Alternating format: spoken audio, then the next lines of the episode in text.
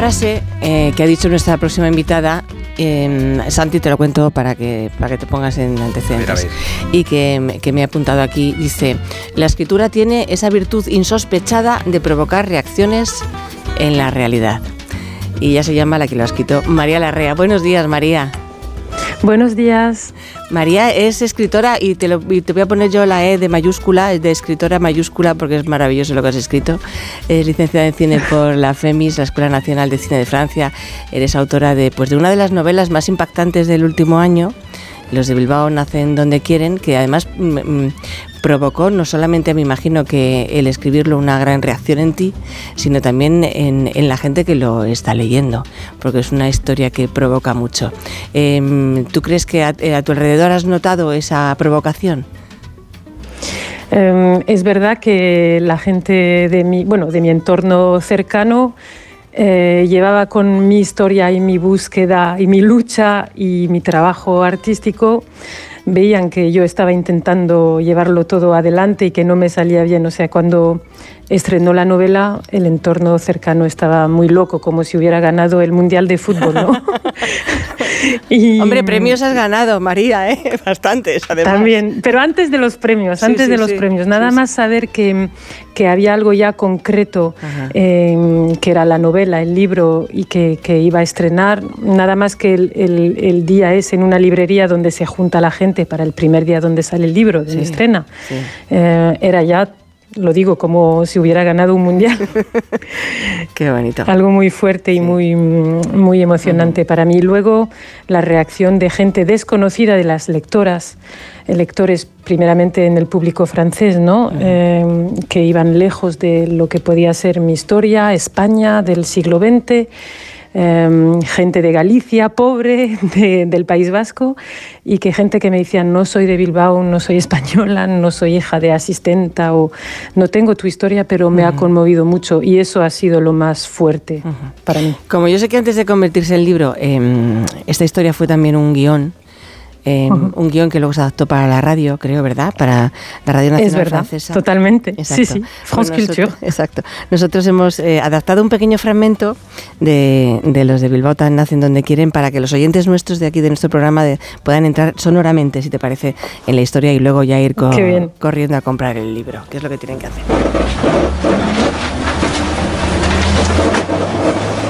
Victoria recordará toda su vida el 6 de enero de 1957, cuando a todos los niños menesterosos de la región les regalaron un viaje en autocar para descubrir en el cine la película Marcelino Pan y Vino. Victoria subía por primera vez en un vehículo motorizado y vomitó todo el trayecto. Eres un buen niño y yo te doy las gracias. El cine, que también hacía las veces de circo, apestaba a paja y a fieras. La historia del huerfanito la traumatizó. Lloraba tanto que seguía sollozando en el viaje de vuelta. Tú te llamarás desde hoy Marcelino Pan y Vino. Le dolía la tripa y la espalda. Aquella noche, justo en la víspera de cumplir 10 años, Victoria sangró por la entrepierna y al descubrirlo pensó que estaba maldita para siempre. Se iba a morir de pena por culpa de la película. Por la mañana, no se movió de la cama. Estaba empapada en sangre menstrual y no comprendía lo que le estaba pasando. Mientras las otras iban saliendo del dormitorio, Victoria rezaba bajo las sábanas, en posición fetal, encogida como un animal herido. La hermana Isabel entró corriendo. Victoria, tengo una buena noticia para ti. Te han venido a buscar. El cielo te ha escuchado. No podía venir antes, no tenía dinero ni nada para darte de comer.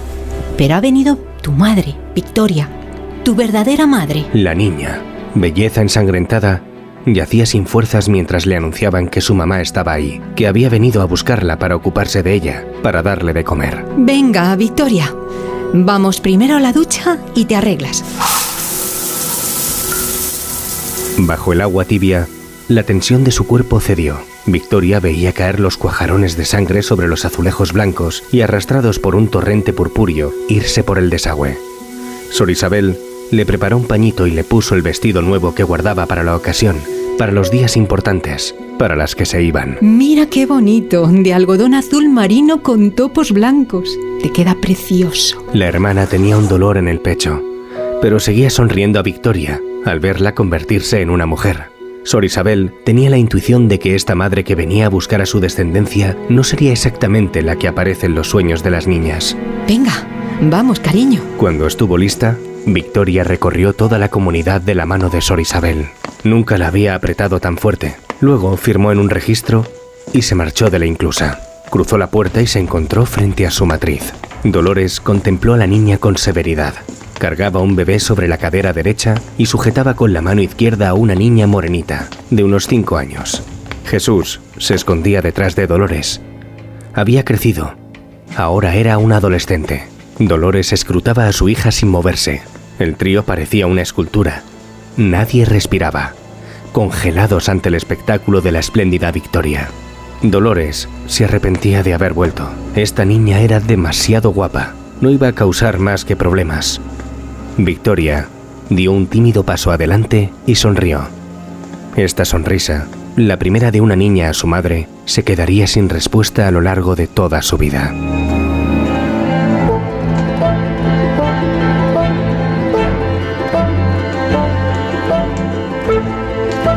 Los de Bilbao nacen donde quieren es una novela de, de un trío de abandonos, de tres seres humanos a los que han abandonado pero que viven juntos, en definitiva.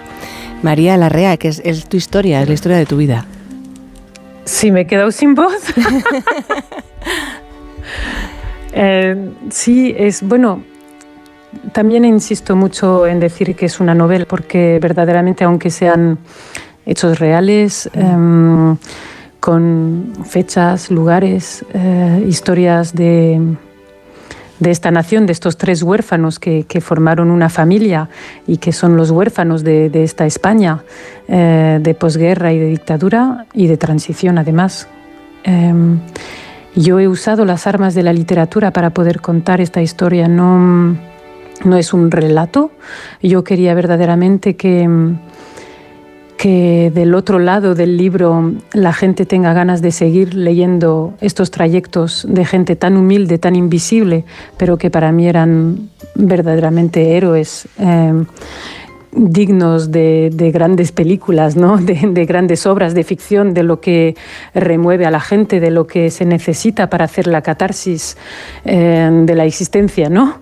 Y yo quería compartir eso y tenía ganas que cada página la gente le dé la gana de, de dar la vuelta y de, de, seguir con las historias. Y por eso eh, insisto mucho en que es una novela, aunque sean uh -huh. historias y vidas eh, muy, muy orgánicas, muy reales. Ajá. Porque el, el, digamos que el núcleo de la novela parte de, de, un hecho que te ocurrió cuando tenías 27 años y es el darte, el cuen, darte cuenta o conocer o saber o intu, al principio intuir que eras eh, una niña adoptada que tu padre y tu madre, eh, que tú pensabas que eran los biológicos, eran realmente padre y madre eh, de adopción. Al principio incluso pensabas que tu padre no era ni siquiera ni tu padre de adopción, o sea, era, era una cosa uh -huh. un poco liosa, ¿no? Mm, porque la, la, vida de, a mí me fascina la vida de Victoria, me fascina en, en el sentido literario de cómo lo has contado, pues una vida durísima, igual que la vida de tu padre es una vida durísima, y lo cuentas de maravilla. Porque ¿quién, ¿quiénes fueron, quiénes son Victoria y Julián?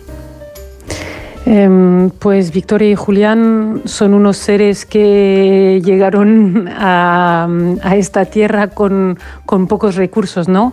Ni recursos eh, de amor, eh, ni de dinero, ni de educación, porque son Victoria es un, una persona que no sabe ni leer ni escribir, que va a salir de la escuela con 10 años y que el único regalo, que es un regalo, habéis escogido este pasaje, este capítulo muy mm. especial del libro, eh, donde la madre biológica de Victoria, después de haberla abandonado, vuelve a, a, por ella en el convento cuando ella tiene 10 años. Y ese regalo que es también algo como muy venenoso, ¿no? Es, mm. es que es una mujer con una belleza increíble, una belleza de cine, algo con, conmovedor, algo que, que, de, que no deja a la gente así de hielo, ¿no? A los ocho años que cuentas ya tenía eh, el don de pervertir a los hombres, pero simplemente porque la, miraban y era tan hermosa, ¿no? Que, que caían enamorados casi, vamos. Sí, sí, era algo que, que, que, hasta molestaba, una belleza que puede hasta molestar y no, no, solo enamorar, o, pero sí molestar, algo que, tiene algo con un poder, ¿no? Y, y claro, con este personaje, bueno, con la verdadera victoria, habían muchas cosas que, que, yo quería contar y transformarla en esa heroína de, belleza como en las películas, ¿no? darle darle todo, todas las dimensiones posibles eh, para, que, para que sea un personaje que, que, nadie pueda soltar de la mano, ¿no? Como Sor Isabel que le da la mano y que la lleva hacia madre, que la lectora o el lector pueda también tenga ganas de darle la mano. Yo, yo quería que la gente quiera a Victoria, ¿no? Y es cuando hay encuentros con, con, con, la gente en librerías o en bibliotecas o con escolares cuando muchas veces la gente me dice, es mi personaje preferido, y yo estoy súper feliz y le llamo a mi madre y digo, eres el personaje preferido, eres tú, has ganado. Lo llevé bien. Sí, sí, sí.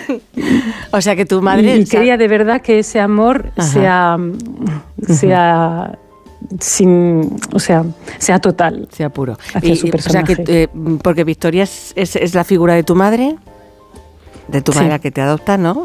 Y Julián es tu padre que te adopta. ¿Victoria sigue viva entonces? Sí, Victoria sigue viva, vive en París. Eh, un saludo, mamá.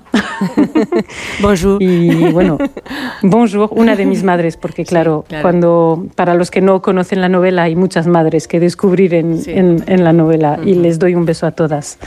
Porque ellos realmente, tu padre y tu madre, em, que eran gente que emigró a, Francia buscando una salida en la vida y que allí se encuentran con que los emigrantes son pues de segunda, tercera, cuarta categoría. Eh, la vida no es fácil para ellos, solamente es, es fácil o, viven un sueño cuando regresan a Bilbao, que es de donde era tu papá, em, y viven un sueño de ricos, ¿no? De, tiramos la casa por la ventana y todos creen que somos ricos en, España, pobres en Francia, bueno, una locura. Y, ellos deciden en un momento dado, porque no podían tener hijos, el, bueno, deciden, alguien les, les, les enseña una vía que en esos momentos había en España en Bilbao en este caso concretamente, que era adoptar a un bebé. Sí. Cuando es adoptar, adoptar y de manera... Pero que ellos tampoco saben que es una manera fraudulenta, me da la sensación. No, porque es gente muy sencilla y cuando... Em, gente sencilla que ve a gente con la autoridad que puede ser la policía, los médicos, los abogados, el Estado. Estamos salimos justo, justo de la dictadura y para ellos la gente de poder educada, eh, el año cuando les dice 79, 79 sí. a esa gente que les dice, sí, sí, sin problema, ellos no se dan totalmente cuenta em, de eso, de lo, como ha dicho... De la falta de, de, burocracia no legítima que tenía que haber en, esos trámites, claro. Sí. Claro, y al haber sido ellos dos también dos huérfanos abandonados, les parecía algo muy muy normal, muy, sencillo, ¿no? Sí, sí, así Muy lógico. y, pero bueno, ellos también sentían y por eso yo creo que hay todo el secreto y la mentira y que es eso que el doble en mi libro, la María del libro, eh, intenta entender de por qué han mentido, por qué se quedaron con el secreto. Y creo que hay porque mm, escucharon a esas autoridades que decían no, no hay que contar esta historia. Sí. ¿Vosotros vivíais en París? ¿Tu mamá sigue viviendo en París? Sí. Sí, sí, en el centro de París. ¿Tú vives en, París ahora o vives en, Marsella? No, no, no tengo ni idea. Estoy ahora en Marsella unos días, pero vivo entre París y Marsella, sí. ¿Tienes vinculación con España? De alguna manera, porque la casa que tenían tus padres en Bilbao la vendiste de verdad, es que claro, ya hay veces que... Sí, sí. sí, vale, eso, es la novela, está bien puesto, vale, perfecto. Buena novela, no sé si llamarle novela, es un poco novela, ensayo, documento, documental, un poco un, poco un híbrido, ¿no? Em, sí. Eh, ¿A ti lo que te motiva em, cuando conoces esto, que lo conoces de una forma rocambolesca, porque mm, curiosamente tú de repente te, te, interesas por el tarot y entonces decides aprender, ¿no? A echar las cartas. Y entonces ahí es cuando surge el... surge todo. Surge todo y lo, lo que a mí me resulta curioso es que te lo creas. Es decir, que, digas, ostras, pues esto es, así. Cuando te echan las mm. cartas y te dicen, hay algo por aquí que no es normal, ¿no? Tu madre tiene un secreto, eh, tu padre no es tu padre. Eso te dicen las cartas del tarot. Y em, entonces tú vas con toda la, con toda la, em, creyendo todo esto que estén diciendo y vas a tu madre y se lo, y se lo sueltas. Sí, Em, no es algo de creer eh, lo que me está diciendo la tarotista, porque claro, ahí es que se cree la astrología, el tarot, las videntes. No es eso, es que cuando ella me dice que hay algo eh, sobre mi identidad, sobre un secreto, sobre mi nacimiento, que mi padre no sería mi padre, que mi madre tiene algo que contarme, que hay un gran secreto sobre mi origen, em, no es de creerlo, es que de repente es una eh, la una revelación, una revelación. No, no. Algo que estaba, pero necesitaba, es como cuando mm, haces fotografías y que tienes que llevar el rollo al laboratorio. Es algo, el rollo lo tenía dentro, eh, la historia la tenía dentro, pero estaba muy tapada y necesitaba esto de algo de, químico, como un baño químico, para que, pueda lo negativo salir al positivo, ¿no? Que se pueda revelar eh, la verdad pero la verdad la llevaba dentro. Es una verdad biológica eh, y de sensaciones, algo que es como, ay, por eso yo me sentía así todos esos años, por eso yo tenía un problema de identidad. No era solo ser española en Francia, franchute en Bilbao, no era solo ser pobres donde los burgueses, no era solo... Ser rica donde los pobres cuando ibas a Bilbao, ¿no? Claro, es que toda sí, una dualidad en tu vida. Sí, todo era, todo era muy doble y, nada tenía su sitio, ¿no? Y por eso cuando la tarotista dice eso hay algo que, que, es una revelación interna y profunda, no es solo creer. Y claro, tú le dices a tu madre, mi padre es mi padre, ¿qué me esconde sobre mi nacimiento? ¿De quién soy hija? Y cuentas en el libro, no tiembla en absoluto, me responde de golpe sin aportar, sin apartar sus ojos de los míos. Y te dice tu madre, la hija de nadie así, de, a bocajarra. Impresionante. Sí. Y en ese momento. Una bofetada. Tu vida da un vuelco impresionante. ¿Y ahí qué es lo que te empiezas a preguntar? Pues en ese momento. rápidamente hay como una onda de shock muy fuerte, ¿no? Que durante un tiempo es como estás en sideración, ¿no? No, no puedes ni beber, ni comer, ni, ni contestar a alguien, estás como, ah, como en, shock, pero, pero ha durado poco tiempo porque hay algo que mm, con gente adoptada he podido comprobarlo hablando con, con gente adoptada, es la obsesión de saber de saber de dónde venía y cuál era la historia. Eh, y todavía más después de un secreto de 27 años, ¿no? Y en poco tiempo la única obsesión que yo, era, que yo tenía era saber de dónde venía, quién eran mis padres biológicos, cuál era mi historia, cuál era la narración, porque claro, cada persona en, en esta vida tiene esa narración. Ay, eh, tu padre y yo nos hemos querido, nos hemos conocido tal, nos en este día y nos hemos enamorado, nos casamos y te tuvimos en este lugar tal. Todo era mentira. Y naciste este día, pero yo cogí un taxi y en la clínica, pa, pa, pa. Toda la gente tiene una mitología, ¿no? de, de, del antes, del día del nacimiento y luego hay fotos y tal. Yo antes de las fotos no había mitología, no había esa historia, no había esa narración y yo necesitaba ir a, por ella. Y vas a por ella y te tiras 10 años. Porque me encantan las historias. claro, te tiras 10 años a por ella. Mientras vas escribiendo el guion de tu película. Sí, sí, empecé el guion rápidamente a la vez que yo investigaba porque había una historia tan loca que yo no sabía todavía que la tenía que escribir, ¿no? Y era como una muleta, ¿no? Para ayudarme a ir adelante em, y a seguir con la investigación, yo iba escribiendo la historia. Me ayudaba de estar con las dos manos ocupadas, ¿no? Entre internet buscando en foros, hablando con gente en España, descubriendo los casos de los bebés robados, descubriendo las adopciones ilegales, pero viendo que el médico se había muerto, que habían muchas cosas muy complicadas y a la vez pues lo iba escribiendo, ¿no? Iba dando eh, comida al guion a la vez y eso me ayudó mucho y eso duró 14 años.